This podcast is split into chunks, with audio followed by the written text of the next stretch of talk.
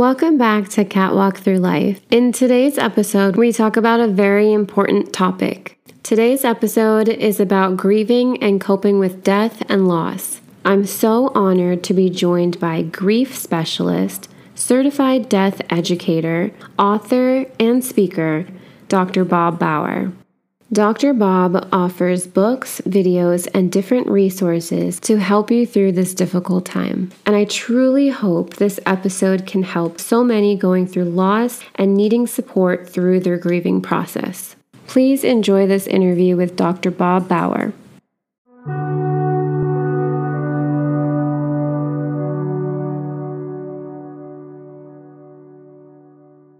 Thank you so much, Dr. Bob, for coming on the podcast today.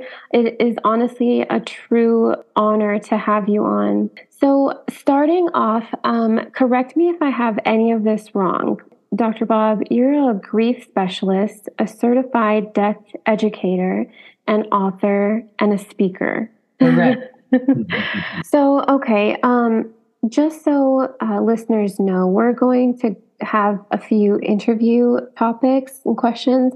And then I actually did a post on social media um, asking if anybody had questions for you that are, you know, that's going through uh, grieving themselves or trying to cope with the loss.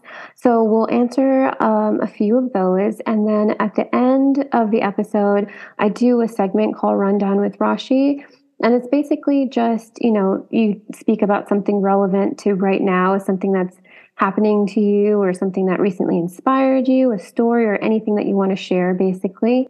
Sounds great. Okay just if we can start off with the story of why you chose death education to be your career. And it actually reminds me of um, a story that you shared. For many people that don't know, Dr. Bob was my professor for psychology in college so many years ago. and um, I remember a story that you shared about your dad. Um, if you want to either share that story or just how you knew you wanted a career in death education. Yeah, it's great. So I always like to do this. February 4th, 1975. So think back, Rashi, what you were doing in 1975. I wasn't born yet. yeah. I love pointing to the student and say, so what were you doing back in 75? And their eyes get wide, you know, like I wasn't even thought of. So so here I was, I was teaching uh, classes and I was getting ready to teach a class out of Fort Lewis and I got a call from my mother. And my mother was on the phone, flying, screaming, yelling.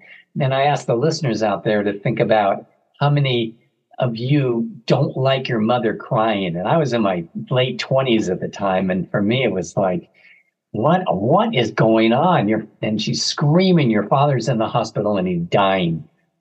So what? So I jumped in my car, drove to Harborview uh, Hospital, and um, you know, walked in and showed the nurse my driver's license. And she said, "Oh, go down there to the emergency room." And I go there, and it's chaos down there. I look over. There's my mother with my four brothers and sisters. My two brothers were in their early 20s, and my sisters were like 16 and 14 years old. And my and so I go and sit down with my mom. What's going on? Oh, he um, walked into a bank today. He was too sick to go to work, and he reached up to get something out of the safety deposit box, and he hit the floor. And they called 911. And when they got there, he had no respiration, no pulse, and now, and she gestures, he's he's over there, and I look, and there he is lying on this gurney, looking like he's sleeping. It's like, oh my goodness. So, you know, we wait there for several hours, and they finally put him in a room, and then my brothers take my sisters home, and then finally at two in the morning, they say, okay, your your uh, father's um, stabilized. Why don't you guys go home, get get some sleep? So I'm standing in the parking lot, and, you know, in the middle of the night with my mother. She still has tears streaming down her face, and she says, tomorrow I want you to go to the funeral home in West Seattle and see about um, setting up a funeral for your father. He was 52 years old, you know, he's one of those workaholics, never had time to be sick, you know, and here he is like, what?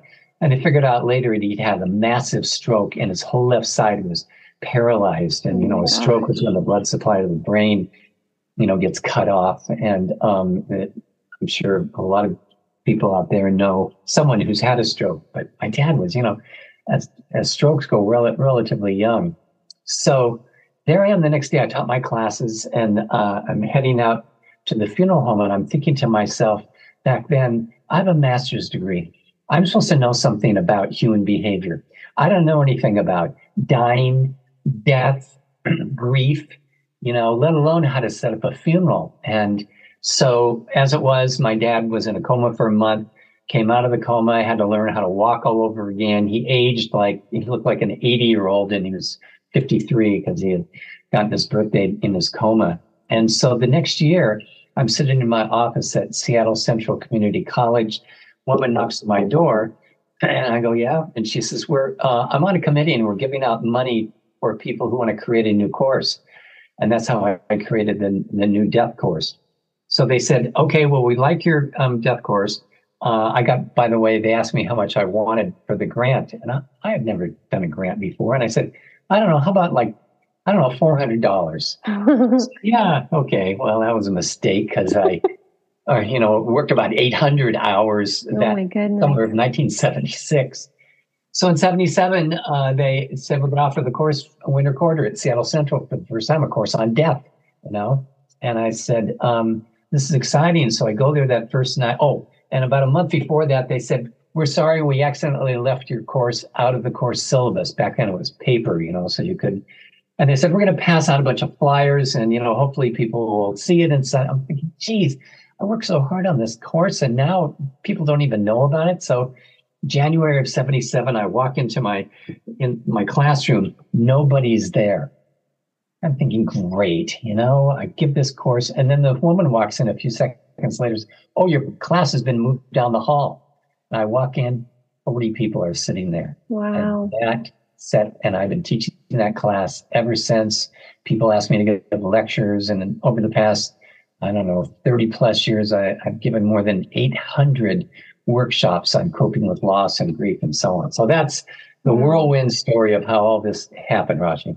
Well, I mean, it was definitely meant to be because you've taught so many people, and I'm sure helped so many people through their grieving process.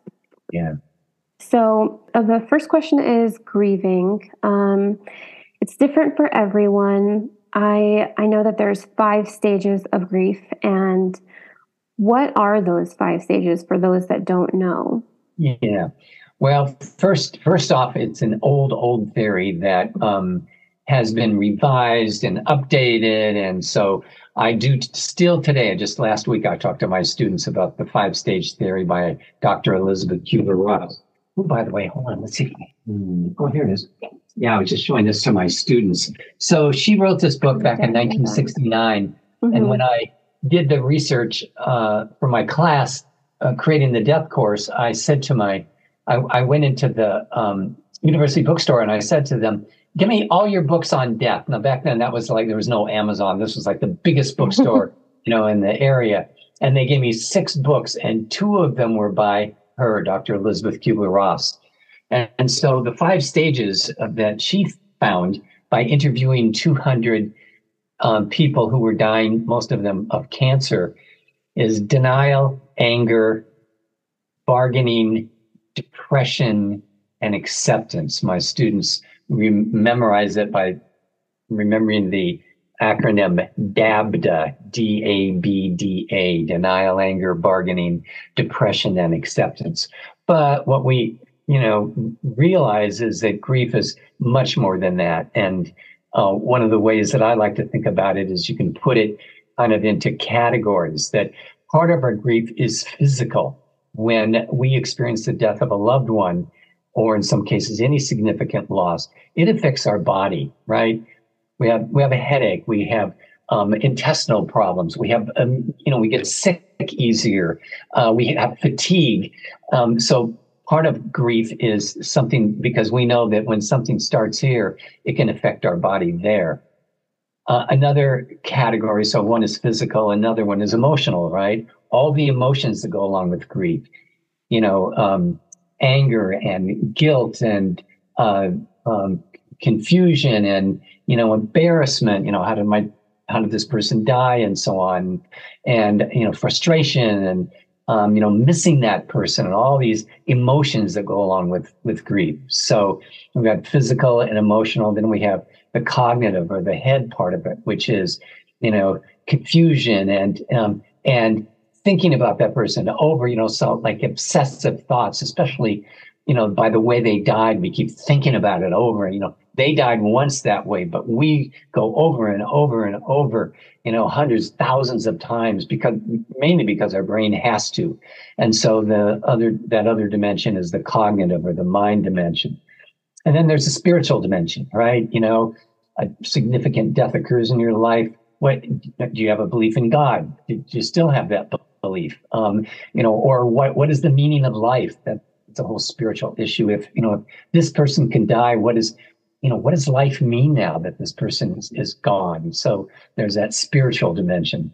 Then there's a social dimension. That is how other people treat us when we are um, coping with grief. And one of the things that I found, uh, I work, I've worked a lot over the years with parents whose children have died, and siblings whose brothers, sisters died, and spouses whose um, husband or wife had died.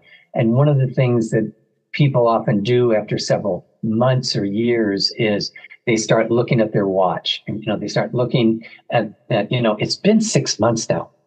Isn't about time you moved up right? So this whole social dimension because many people don't get that grief is something with especially with a significant death that is, is a lifetime you know uh, issue. It doesn't mean that you are hurting the same way um, that you were on day one but it it, it is something that you know is a complex array of, of factors. And the more people know about it i think the better they can you know cope with it. That makes complete sense. So that kind of leads into the second part of that. Um, do people go through all five stages? Yeah. Yeah some people don't. Some people and that was one of the criticisms of her book which and which was written by the way in 1969 so it was an old book.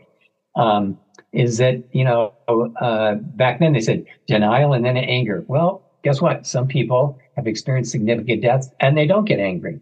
And back then, especially when this book was popular in the 1970s, and social workers were using this, and they go and talk to a patient who's terminally ill, and they say, "So how you been coping with it?" Well, first I denied, and now I'm trying to bargain, and you know, um, get, get some experimental drug, and then the social worker goes, "Well, what about anger?"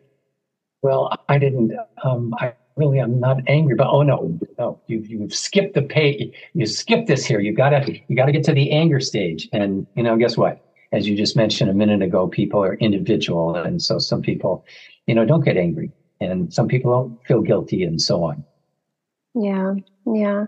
So some people, you know, when it comes to grieving, they want to rush the process yeah. and start the healing part too soon and too soon after you know uh, the death or the loss. But you have to let yourself grieve right? You have to go through it and and nobody knows how long that really will be correct? Yes you you said it exactly right. That's very uh, that's a very wise statement because you know for a lot of people it's like and people often as i mentioned with the social dimension are you know nudging people to move on with life. And um you know when a man is widowed what we find is that some of them are more likely to you know date after a few months. Now they've been married to this woman for you know 29 years or 47 years and now here they are like 63 like dating right? And some of them get married within the first year. Well guess what? They've rushed it. There's you know one of the things that we should never do is judge people but this is one of those times where you know if it's your dad who's you know, one's father who um, mom died, and now you know he's dating his old high school sweetheart, and now they're going to get married after a year. It's like, Dad, if it's really love, you know, why don't you wait? And so people often, you know, want to want to rush things. And um, this is one of the things you ask me, you know, what are is something important that I want to say at the end, but I'm gonna I'm gonna say now. You know, um, last week made 32 years ago that my mother died. And so when she was, she died of cancer in her, in her home, in her own bed, which was very fortunate for us. But when I knew she was going to die, I'd been teaching um, the death course for 14 years at that point. I remember saying to myself, I wonder how I'm going to, you know, deal with my own mother's grief, because that was going to be the most significant loss I'd experienced at that point. She was 67. And uh, and, and, after she died, what I did, and I think this is something that I, I want to share with, you know, all of the listeners is that I just let myself grieve however I was going to grieve. You know, I didn't try to rush it. If I felt angry, so I felt angry. I'm guilty. I, okay, I feel guilty. I'm just going to feel whatever I'm going to feel rather than what's wrong with me. You know, years ago, I wrote an article called What If I Grieved Perfectly? Because I was just telling my class this today. Because I never had anyone come up to me and say, Dr. Bob, you know, I'm grieving just perfectly. I'm crying just the right amount of tears and I'm just angry enough. It's like, no, you grieve however you're going to grieve and just let yourself feel it in whatever way. And some people cry a lot after someone dies. Some people don't cry at all you just go with you know whatever you know your body and mind are feeling yeah yeah that's a that's a really good reminder because like you said you know with um, society and everything you might feel the pressure of moving on and and healing too quickly and your heart soul and mind and body is just not ready for it exactly um, let me give you a quick example of that when my mother was alive she had a friend named Rona who introduced my mother to country western music, which none of my family really liked. In fact, she didn't like it till she met this friend of hers. And so uh, one of her songs that she used to sing along with was an old song back in the 60s or 70s called Rhinestone Cowboy. Okay. So here I am, six or seven years ago. My mother had been gone for, you know, more than 20 years. And I met a, on a cruise, and we're sitting in the audience on this cruise ship, and they introduce this guy up on stage, and he has this microphone, and he starts singing Rhinestone Cowboy. Here I am, like 27 years out from my mother's death, and I burst into tears. Oh my gosh. That just tells us that grief goes on, you know, and it's called a grief attack. We're like out of nowhere, like, where did that come from? And so that tells us that grief, you know, has its ups and downs, and that guess what? It can, you know, it can come back out of the blue in, in ways that can surprise us. Yeah. So the next question would be How do you talk to children about death or someone that's dying? And things, you know, like what to say, what not to say, and what's the best way to show them that emotional support? Yeah, yeah, very good. Um, you know, of course, part of it depends on um, how old the child is. The research uh, on children's cognitive development uh, indicates that not until about age seven, for some kids, age six, for some age eight, but right around there, is that the brain has developed to the point where they begin to the brain begins to understand, comprehend the term forever. And if a kid hasn't reached that point, they don't understand that someone's dead forever. Know, here's I was telling my class last week. Here's a five-year-old whose you know grandfather died a month ago, and he says to his mother, "Mom, can uh, Grandpa come to my birthday party?" And mom goes, "Honey, you know Grandpa died. You know he, he can't. But if I'm real, real good, can right?" And so all you can do is just you know you can't force you know forever to be a comprehended concept in a child's mind. All you can do is just kind of go with them. There are a lot of um, books for children on death out there, some very sweet ones that, um, you know, kind of gently take a child through the death of a pet, the death of, you know, grandma or whatever. And um, early on, even, you know, three, four years old, if you read to your child, find, you know, a good book on, um, on uh, a, a child's understanding of death and get them to begin to you know understand it for example you know there are fairy tales out there that are you know um, that really are end up misunderstanding death you know snow white who you know bites the apple and then did she die or did she go into a coma or you know what happened and then prince charming comes along you know months later and he kisses her and she you know comes back to you know and so you say to the five year old can can you know people come back alive after they die yeah, I think so. Oh, no, honey, you know, they can't. All right. And then, you know, as the child uh, ages um, at various times to point out various aspects of death and to say, you know, they've seen something on television or online about death and say, you know, that's sad that that that person died. And how do you think their mom is is dealing with it. You think she cries when someone dies, right? You know, we talk to kids about a lot of different things, but this is a way we can kind of, you know, begin to guide them. And then when someone dies, uh, it's it's very important to be honest. We often try to sugarcoat it. We don't want our kids to feel any more pain uh, than than necessary, and and yet it's important that they learn the truth, even though it is painful. So years ago, a mom and her uh, husband, I think it was her husband's mother. Uh, this is when I was my doctoral program. Came to the crisis center in Nashville, and um, the uh, husband of the mother uh, of the woman had um, died from suicide. He had put a gun to his head, and it ended his life. And they were and they told the five year old they were ready to tell the five year old that his father had died in a car accident. And so they brought me in to help the mother and her mother-in-law to understand as harsh as this is you need to tell the child the truth you need to say that your husband ended his life and that he used a gun and shot himself in the head and while that sounds very harsh and very cruel what I said to them is children can be cruel. So if you don't give your child the uh, facts, uh, you know, a week from now or at some point, your child's going to be out on the playground and a kid's going to come up to your child and say, Do you know your dad killed himself? No, no, he was in it. Do you know your dad shot himself? Right? That's not where you want the child to learn the facts. And so when someone's dying, that child needs to be brought along with everyone else if it's the child's favorite aunt and she's dying of breast cancer, that child needs to know how far along this is and what to expect. What do we often do? We try to protect children. And then, boom, the death occurs. And now that child's way back there in their grief, whereas everyone else has had a little anticipatory grief to be able to, you know, begin to understand that, you know, that aunt isn't going to be there forever. So sitting down with a child, reading the book, you know, and letting that child feel whatever they're going to feel.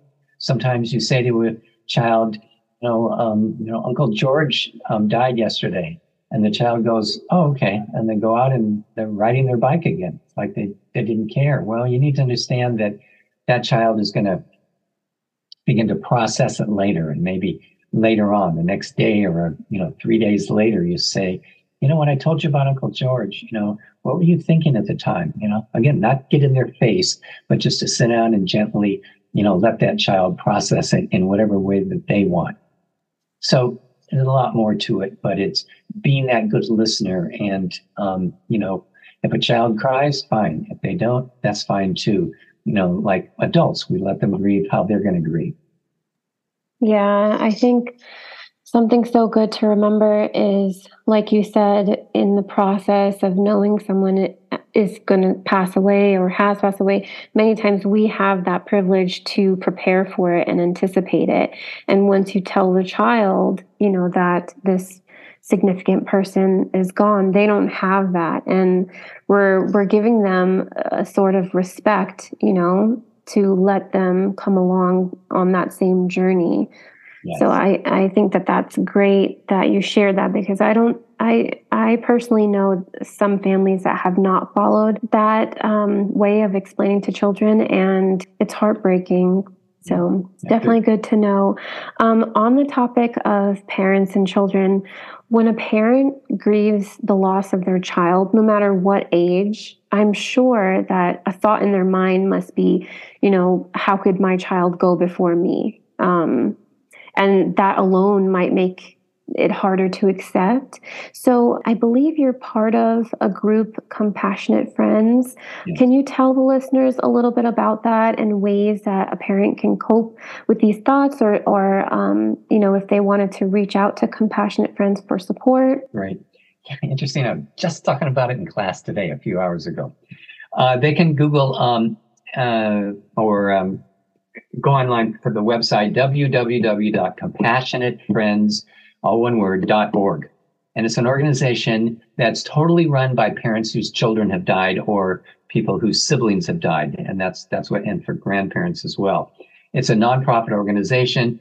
Uh, it's they have 700 chapters across the United States, North America, Mexico, and they uh, they support people. So they have one, for example, that re, that meets in the north uh, north part of King County here at St. Francis Hospital, and so once a month or sometimes twice a month, um, parents meet. Sometimes there's five of them, sometimes there's 25 who meet and talk about how they're coping with or not coping with the death of their child. And it's all run by by people who've experienced that.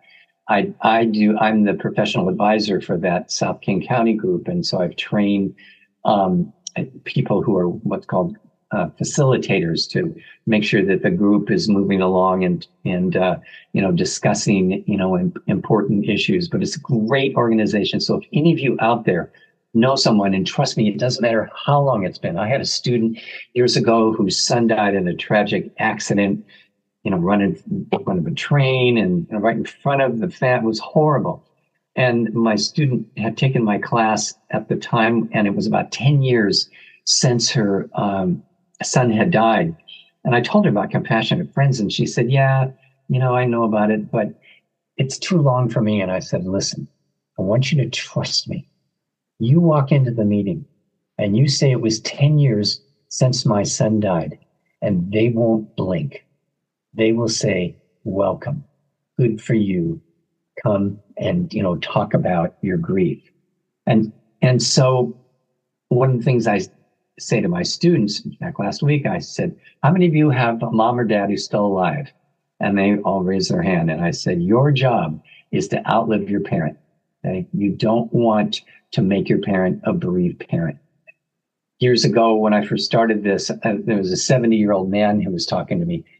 He said, My son died last year and he was 50, and no, no child should die before their parent. That was his child, even though it was a 50 year old man right? And so, you know, our job is, as always, to listen, you know, and not judge and let them feel what they're going to feel. I have on YouTube a number of uh, YouTubes, but one that the folks might be interested in. So you, you just go to YouTube, type in my name, Bob Baugher, and then um, put in good listener. And so years ago, I uh, had my son come in and videotape me giving a couple hours lecture on how to be a good listener to a friend has come to you with the problem. And, you know, it goes especially with people in grief. They need at least one good listener who's going, you know, who's not going to judge them and, you know, let them talk and and not try to talk, you know, don't feel guilty. You don't say that, or at least you have two other children. Don't go there. So all these suggestions for what you can do to be good, this good listener. Yeah, that I mean that's great. I really hope that anyone listening that is a parent grieving that you know the loss of their child can really um, you know find some support through compassionate friends. So, if someone is dealing with some kind of um, regret connected to someone's death, like they um, could have done something more to help them, or they feel like they maybe contributed to that point um, or they didn't get to say goodbye or tell them how much they meant, etc. How does someone get through that part of grieving if they're going through some kind of regret? Yeah. Yeah, regret, guilt, these huge issues um, for parents, for siblings, you know, and here's the way that you can detect that someone has guilt or regret when they say things like, I should have. Why didn't I? if only. When you get those kinds of statements, that's a clue that indicates that they're feeling some regret, some guilt. I see uh, regret and guilt similar to each other, but guilt carries with it more of the emotionality of it. Every time you think about it, the emotions of guilt just kind of well up in you. And so, you know, some suggestions for dealing with that. One is to sit down. So let's say you're feeling guilty about um, a loved one who died, you didn't do enough, you did too much, you know, whatever it is. Um, and you sit down and write a letter. Write a letter to the person who died, which for some people, like, that's strange. What do you mean write a letter? Right. But you sit down and just see, you know, what comes out in this letter. And in the letter, you can say things like, I'm sorry, and then apologize for whatever that is. Now, some people say after you write a letter, you should burn it. I, I'm not in favor of that. I think you date it, you know, you put it aside somewhere, and then you read it a week later, six months later, two years later, see where you were in your in your guilt at that point. And sometimes, you know, people need to write two or three letters. And and also in the letter, you can say, here's how I'm grieving, and here's how much I miss you, and here's some memories that I have of you. And here's an update on what's been going on in our in our life, you know, since you died, right? All these things you can say, but but one of the things we know in psychology is that when you keep something inside here, like guilt. All it does is just go round and round and round. And our job is to find a way to get it out, to talk it out, but also sometimes the more powerful way is to write it out. Whether you're writing it in a longhand or whether on your computer or you're texting it, whatever you're doing, or talking into your phone, just, you know, to get it out so it's out there. It doesn't mean that it's totally going to be cured, but it is an important, you know, path you know, pathway on the way. Another way to think about guilt, and I've years ago I wrote a book on guilt. In fact, this past summer I put it on audiobook, so it's on uh, it's on Amazon. And uh, if you want to get a taste of it, you can go on Amazon. It's called Understanding Guilt During Bereavement, and click on uh, the audiobook part, and there's like a five minute uh, example of of what um, this you know this is all about. And so, uh, in dealing with guilt, saying to yourself, "What would my loved one want me to be doing right now? Would my loved one want me to, you know, beat myself up?" Um, and you know, if my loved one loves me, you know, my loved one wouldn't want me to keep, you know, hurting myself third suggestion. So one is you write a letter. Second is ask what would my loved one say. And third suggestion, and I have in, in the book and on the audio, I have like 21 suggestions. And where do I get these suggestions? From people who give me feedback from Oh, really? Yeah. I don't just sit in an armchair and go, oh, let me put ideas here. I I send my drafts of my books out to people who are willing to read it and give me feedback on it. Mm. Um, so, uh, so a, a, chat with your loved one, and uh, so another one is you know to take your guilt and to channel it into something positive. You know, volunteer work, you know, helping other people, or starting a scholarship, or you know, doing something that um, you're feeling like let me let me channel this. And and that's why an organization like compassionate friends has been in existence so long because once the people have gone through a couple years of their own grief and got help from compassionate friends then they stay step up and help other people. And so i think it's been around for like 45 years or so and they have a national conference every year in some cities. So i've been invited i've been invited for the past 20 years or so to give some workshops. So in uh, July, I'm going to um, Denver to give to give some workshops at, at the Compassionate Friends Conference, in which a thousand people are going to show up and, wow. and work on their own grief. It's it's very powerful stuff. Yeah. So there are things that you know people can do, and I'll, I'll give you the last one. There's a bunch of them, but a big one is in guilt is called self forgiveness. And so what you do is say, you, say, what would it take for me to begin to forgive myself? Because we, as we all know, we're harder on ourselves than we are on anybody else, right? Somehow we think if I'm hard on myself, that's going to make me a better person. Well, the question is, can you start to ease up just a little bit and be more gentle with yourself? Because that's what your loved one in most cases would want you to do. Yeah, definitely. I think those are really powerful points and very helpful. What are some thoughts or practices you can suggest someone to do um, to just get through their grieving process? One is, um, and uh, tough to do, to keep a journal, keep a diary. Uh, some people are good at, you know, writing and keeping a journal, and it, it seems like such a downer to you know, pull out a piece of paper and write down it's been another terrible day and I miss my loved ones so much and so on. Um, or um, if, for people who aren't big writers, they can get their phone and hit record and uh, you know just do a voice recorder. While that you know, as I mentioned, sounds tough to do, what it does is kind of first you're getting it out. Second, then you can go back at some point and listen or look at you know what you've written as we talked about with journaling, and that's you know, that's one that can be helpful. For some people, that's not just not going to work. Second, as we talked about before, finding a support group or finding that one good listener who's not going to judge you, who's not going to offer cliches, uh, is not going to say it's you know it's God's will or or saying I know just how you feel, uh, but someone who someone who can put up with with your pain, and sometimes that takes a little um, training. Uh, I'm going to give a talk on uh, Saturday, and part of it, a, a few minutes, is going to be, you know, here's some things that you can do to train someone to be this good listener. And so one of them is to sit down with this person and say, I want you to listen to my grief, but I want you to understand that you can't fix it. So you don't have to offer me any suggestions. All I want you to do is just hear me. And um, if I, and let me own up my own feelings. So as I mentioned, if I feel guilty, if I feel angry, if I feel confused, just let me. Okay.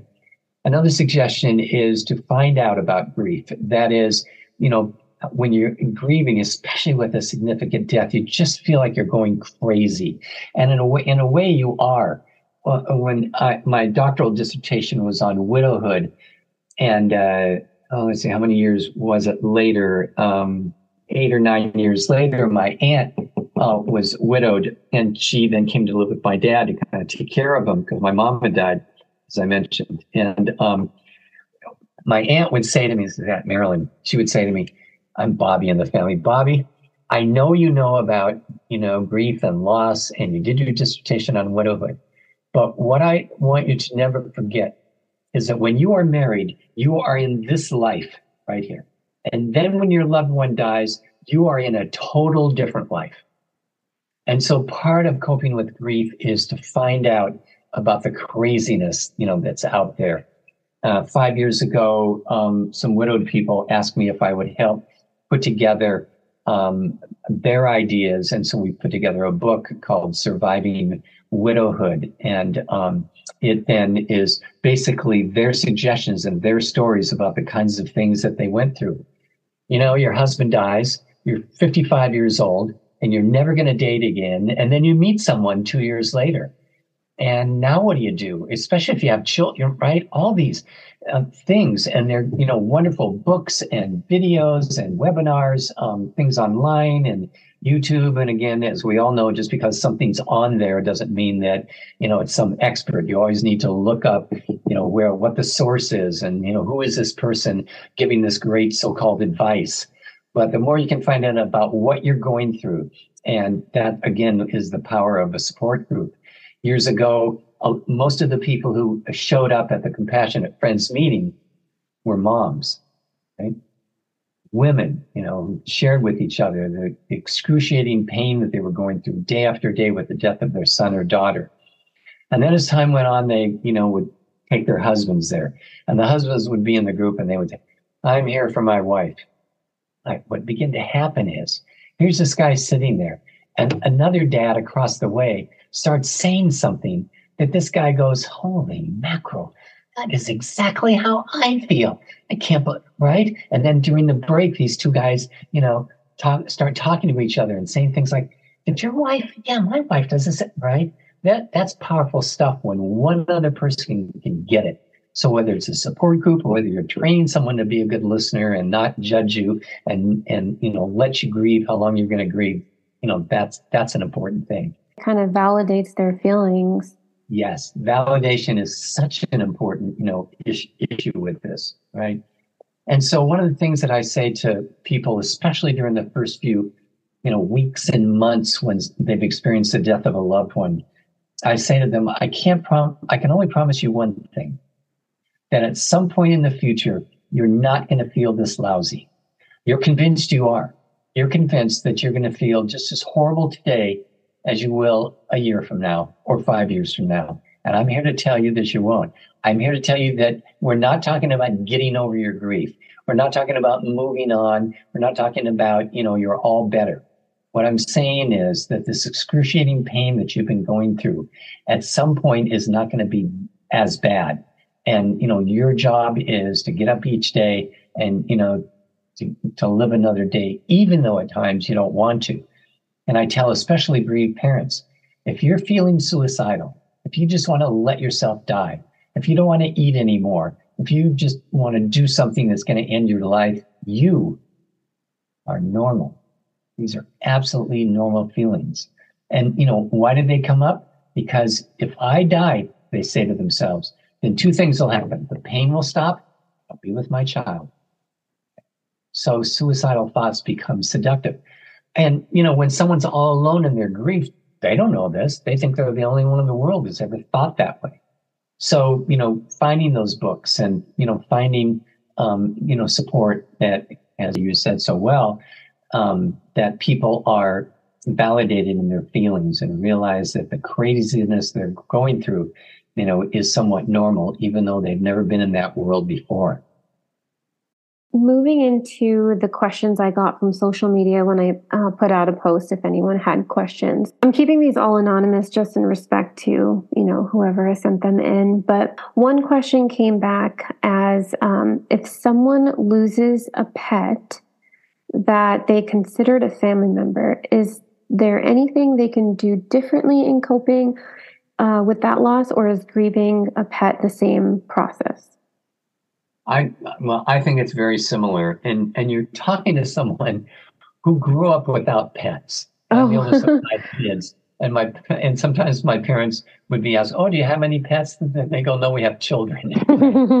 and so I grew up without pets, and I didn't realize the power that pets can can give us. And until I met a man who took my death class, he was about my age, and he had he loved pets. He had three Great Danes, and you know people were uh, that you know these animals were just part of. He never married uh, until years later, so these pets were part of who he was. And then he called me up one day. This is years before on the internet, and was you know sobbing because one of his dogs had died.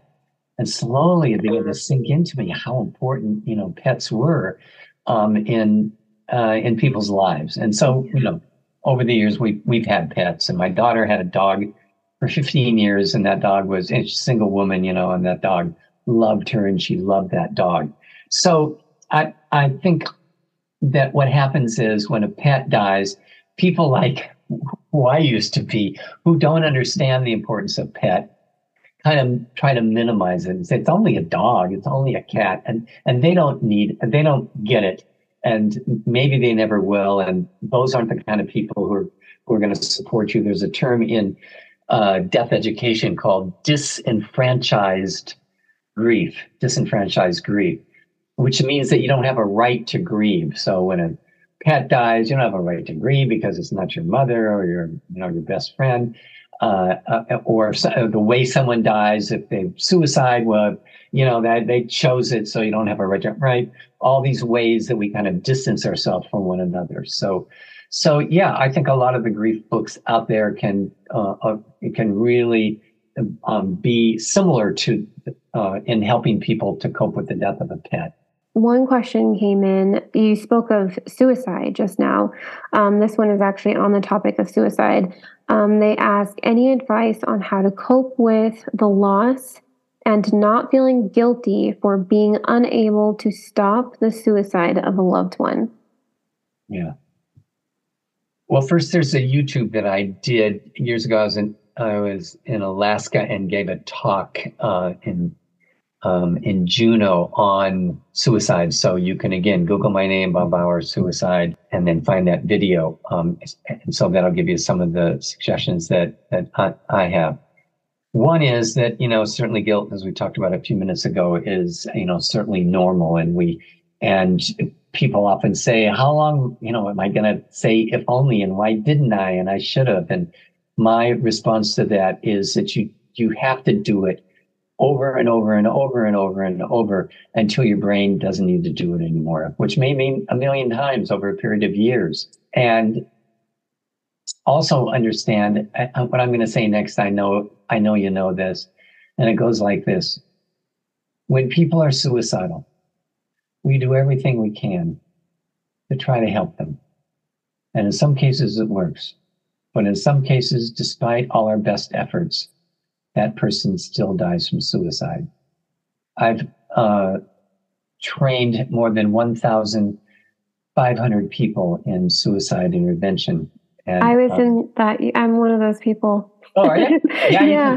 Yeah. I, I was actually going to share this at the end, but um, I took that class. I got the certification, and I am so glad because I actually went on years later to help two people, two different situations I talked them out of committing suicide. And I drew in my memory, I was drawing from your course and you know, I whatever I learned in psychology and all these things, it's because of you and because of that opportunity that I got to learn from you, I was able to save these two people who are, you know, in a way better position today.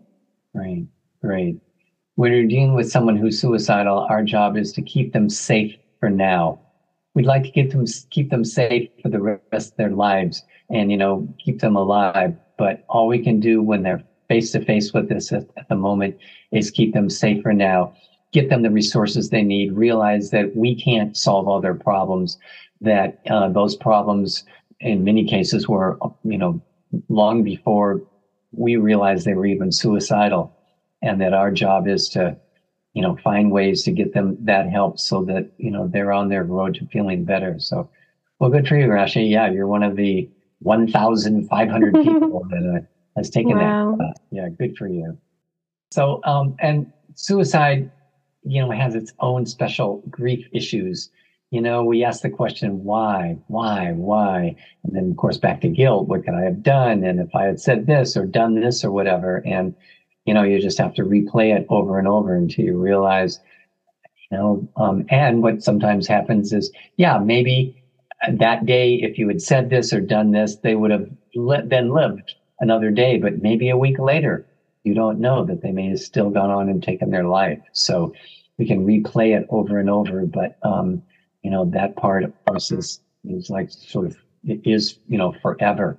But and in some cases we have to realize that we can ask the question why, but it may never be answered, um, especially if they didn't leave a note. And, you know, one third of all people who die from suicide have left a note, but, you know, there's no note that's ever been left that, that can clearly and absolutely explain why a person would take their life. So people say all kinds of things in their notes, but, you know, um, still we're not going to know really deep down, you know, what drove this person to you know take that next step. So so but i i suggest um, you know go into the video and um, you know that'll give you some ideas on sort of the um, the significant issues that go along with suicide. Um, but but guilt is usually a big one. And anger you know it's interesting. With suicide you're angry at the person who took this person's life but you're also feeling sad for the person who died.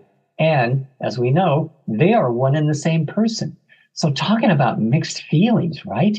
You know, angry at the person, why did you do this? And on the other hand, feeling so sad that they got to the point where they, you know, in, ended their life. And so, and there's, you know, support groups out there specifically for suicide, as some of you know, called SOS, you know, survivors of suicide. These are loved ones who, you know, um, the person who died who then get together and talk about how they're specifically coping with suicide issues. That's great to know. Um, and that's good to know that people can just plug in your name on YouTube and watch your videos about suicide also. The last question that we have from listeners is um, it's kind of more, it seems more on like a spiritual side of things, like after um, a death or passing. It says, "Do you believe that souls are around after they vi- or after they pass, visiting their loved ones? Some people hear songs randomly." Uh, some say that the lyrics to the song is exactly their situation. Sometimes I feel chills thinking about them and, or see numbers that represent them. Do you believe that this means their souls are with us? Ooh, I don't know if, if the word believe is, but let me tell you, I've heard hundreds and hundreds of stories of people who said, you know, I was, I, uh, it was his birthday and I looked up and I and there was a rainbow. And I thought, is he giving me that rainbow for my birthday? Or the song comes on, or you know, something happens that, you know, says, is this a message? Now, for me personally, my dad died on um, Jan- on uh, January 12th, 2003. So just, you know, a few months ago was 20 years ago that wow. he died. And the day that he died, it was a sudden death. He died on the way to the hospital. He, his heart defibrillated. He was 80 at the time. Now, this is the guy who at 52, you know, my, was told maybe he won't make it. And he outlived many of the die. He lived 28 years Oh, wow. Later, yes. Good for him. yeah. So here I am later in the afternoon. He had died in the morning.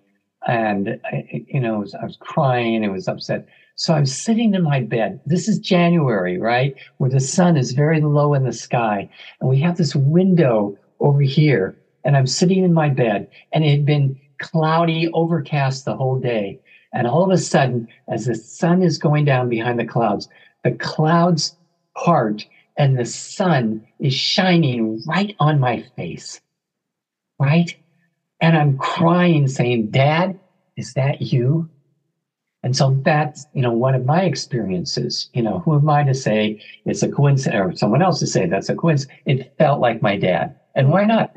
And so, you know, for us, when we have those kinds of experiences, just go with them because I've heard, you know, a lot of stories that say, no one, you know, people say, no one can talk me out of the fact that that wasn't my son or my sister or my grandfather or whatever that was, you know, sending me a message and, and go with it. Why not? Yeah, I'm sure that's so comforting to many. Now, in this point of your interview, is just the segment rundown with Rashi. Just talk about something that's relevant to right now. This interview with you, it came and it happened at the perfect timing in my life personally. Um, a couple months ago, I found out that a um, my old best friend, who I was best friends with for more than half my life. Um, we were in contact and then we lost touch. You know, life happens. We both got married and had children, and um, but I found out that he passed away, and it hit me very, very hard. Um, you know, so many hard times in my own personal life. I had my best friend as my support, you know, and so this person was just very important and he was a family friend. Um, he also had two children, he had a wife. And it's just, um, you know, God bless his soul if he had lupus. Um, it, you know, as much as one would think, like, okay, he fought lupus his whole life and it was his time to go because his body gave up or whatever reasons that make sense scientifically or medically it's still very hard to accept, you know, and, and, I'm not even the closest person to him. So my heart goes out to his family, his wife, um, his brothers, his mother. I know his family is going to listen, and I I really um, pray and hope that it does somewhere help them and, and anyone that's grieving any type of loss. Yeah. One of the things I say to my students is, you know, at some point in the future, we're all going to be dead you know, and then I say, just because I'm older, likely I'm going to go before you, and you know, I'm fine with that. But what do we leave uh, when we die? And so our job here is to tell stories of people after they die. And so I encourage, you know, the listeners and especially your, your friends' family to, you know, do whatever you can to put together those stories, to maybe pull out your phone and take video of, you know, five or six people saying, I remember when. What was your friend's name? Uh, Thameen. Thameen. And so, you know, talk about Samin. And I remember the time Samin did this, and he was, and it's nice to say things like, you know, this person had a good sense of humor and so on. But but instead, you come up with a funny story. And I tell my students, you know, how many of you have experienced the death of a of a friend? And most of them raise their hand. And I said, I want you to think about contacting their mother father. You know, I was thinking about your son today, and I just wanted to tell you a story about it. And when I ask parents, how many of you would like it? Their hands don't go up like this. Their hands go up like this. It's like they crave those things. If you, any of you out there, have a picture of someone who's died and their family members don't know it, forward that picture. The mistake that a lot of people make is, oh, I don't want to, you know, bring his name up or, and, and, remind them that his loved one. Like, are you kidding? They know every day that he died. They miss that person. You know, your job, if you can do any of it, is to come up with those stories and you know forward a a uh, a video or a picture of the loved one to the family. They will, and I always say to my students, trust me, they will love you for that. So I think that's a that's great. That that's honestly a great idea. I, I can totally imagine how that would, you know, kind of almost brighten their day up just seeing something that they haven't seen of that person. Yes. Yeah, I say to my students, you've said something very powerful. You said, I remember, and, and they will appreciate that. Yeah. So, what is something that you would like to share? Anything that is significant that's happening right now in your life? Um, May 11th, which is just a couple weeks ago, um, my 35 year old niece who had been um, pretty much bedridden for 10 years, um, died. This is my sister's only daughter. And um, she had had all kinds of health issues and finally got to a point where she could hardly get out of bed. And her father and, and my brother in law and my sister, you know, took care of all these years. And then, boom, suddenly we lost her. And so her name's Marcy, and we're um, she lived in Bur- in um, Burlington, and um, so I'm you know in contact with my sister and her husband, and they're just you know, and it's one of those things that you know our brain has to be careful because when you hear a story like that and you say, oh well, she was bedridden and it must be a relief and so on, it's like you know it's our way of somehow trying to minimize that pain and, you know, as I mentioned before, and when I say to my students, are you the kind of person who's going to be able to put up with the pain of another person and, you know, not run away and be that good listener? And so that's what my sister and her husband know that I'm going to be for them. And at some point in the future, that they decide if they're going to have, you know, a, a memorial service and, you know, bring up those um, memories of, you know, Marcy when she was you know, a teenager and in her 20s and, you know, before she got sick. And, uh, you know, um, if they want to do a memorial service, that's going to be up to them. So, kind of the timestamp, as you talked about, Rashi, is is um, that's kind of where I am now. With just a couple weeks ago, we lost this this dear sweet woman who um, struggled a lot. And yes, she's free, but you know, every day we still miss her. Yeah, I'm so sorry to hear that. My heart goes out to you and your family, and I, you know, pray her soul is at peace. Well, closing out this episode, I just wanted to ask you if there is anything coming up that you're working on or any place you want listeners to buy your book. What would you share? Is it best to go to your website?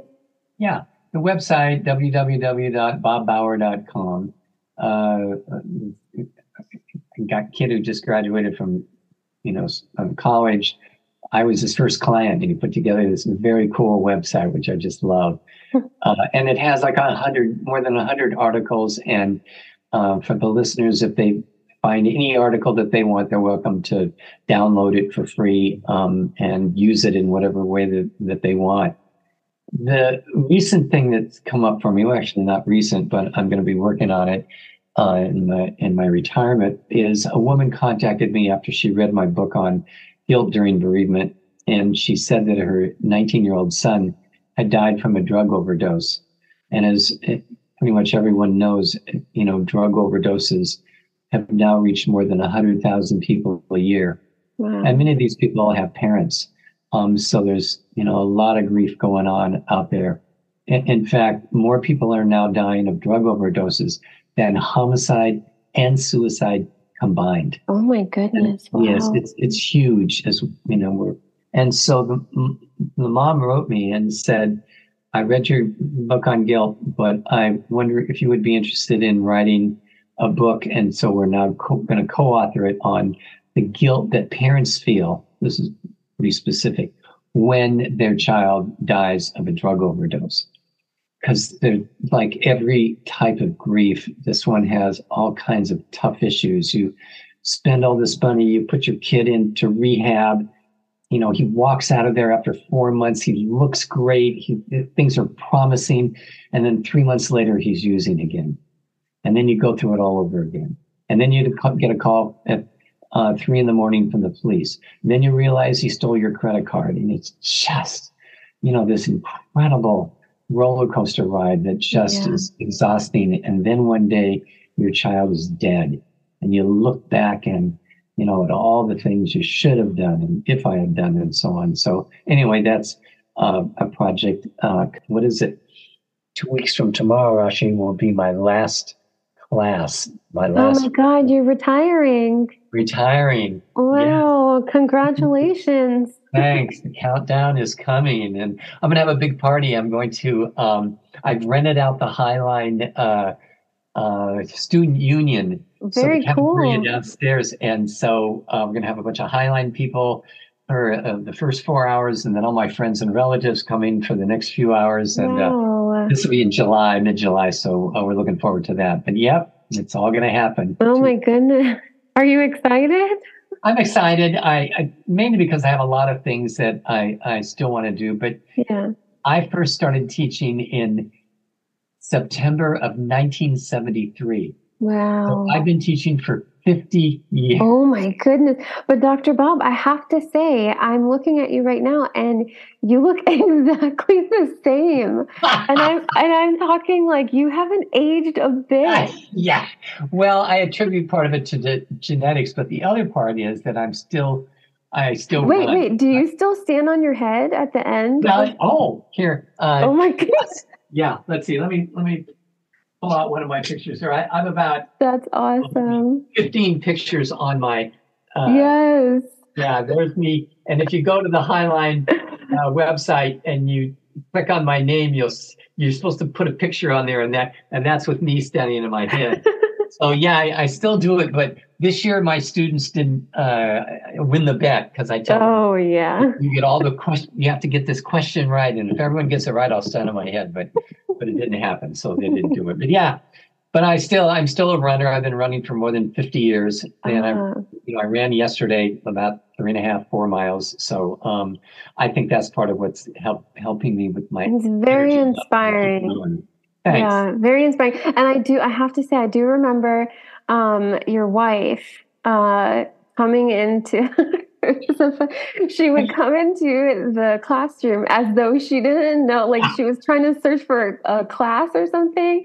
And you're like, "Oh, excuse me, ma'am. You know, I, if you didn't have a career in death education and as a professor, you had a bright career in acting because you guys, you acted like you're like, ma'am, um, teaching a class, like she's almost rude or something, and then she comes up close to you and you almost get into each other's faces, and then you kiss." I totally That's remember right. that. Yeah, she's she worked on campus for many years, and uh, and I usually save it till the uh, one of the last days of the quarter, and then she kisses me, and students, are, and then sometimes uh, I, I, like to say, "Listen, don't tell my wife about this." yeah, I remember. and then I go, "No, this is my Hilarious. wife," and that's another thing is keep keeping me young. I have a great wife. She when people you know ask me, "How can you do all these things?" You know they realize it's i have this partner who's you know supports me in so many ways. So i'm glad you brought her up. Her name is chris. She's great. You guys make an amazing team. It's like you know you're like the power couple and like the the couple that everyone wants to be like. Yeah thanks. Well, I know that you're a busy man. I will let you go. I do want to just end this saying that you truly have impacted my life. If I I honestly take pride in how much I know in psychology, and I owe it all to you. Honestly, whether it's the um, suicide intervention course that I took or things that I learned, I tried to take every single course that you offered that I could take, and some of them I had to fight for. But um, but yeah, I mean, you truly did impact my life. I till today, I quote so many things that I've learned in your class when I'm helping someone or even speaking to my mom about something or an equation with someone or whatever it may be. So I want to thank you. And I just feel truly thankful that I got the opportunity to learn from you. And like I said in my email, I feel like our teacher student relationship has come full circle because so many years later now I'm a mother and a wife and I have this whole other life and you're on my podcast. I I truly am honored. That is cool. Well, congratulations for you to have this cool podcast and to reach out to other people and, you know, take what you know and um and you know pass it on and improve people's lives. So so good for you. Congratulations. Thank you, Dr. Bob. Um, is there any last thoughts before we get off um, yes. this call? Say hello to your brothers for me. I will. I will. Time. And you have fun and you party hard at your party. I will. You got it. You stand on your head one last time for all the students. Good idea. I will. okay, Dr. Bob, I will let you go. Thank you again so much. Thank you. Bye. later. Bye bye. Thank you so much for listening today. I really hope that this interview with Dr. Bob was helpful to anyone that needs it. I want to end this episode thanking Dr. Bob for his time and his knowledge and for all the help that he shared on today's episode. Please do read the show notes for helpful links and points that Dr. Bob touched on in his interview today. Please visit Dr. Bob's website, www.bobbaugher.com.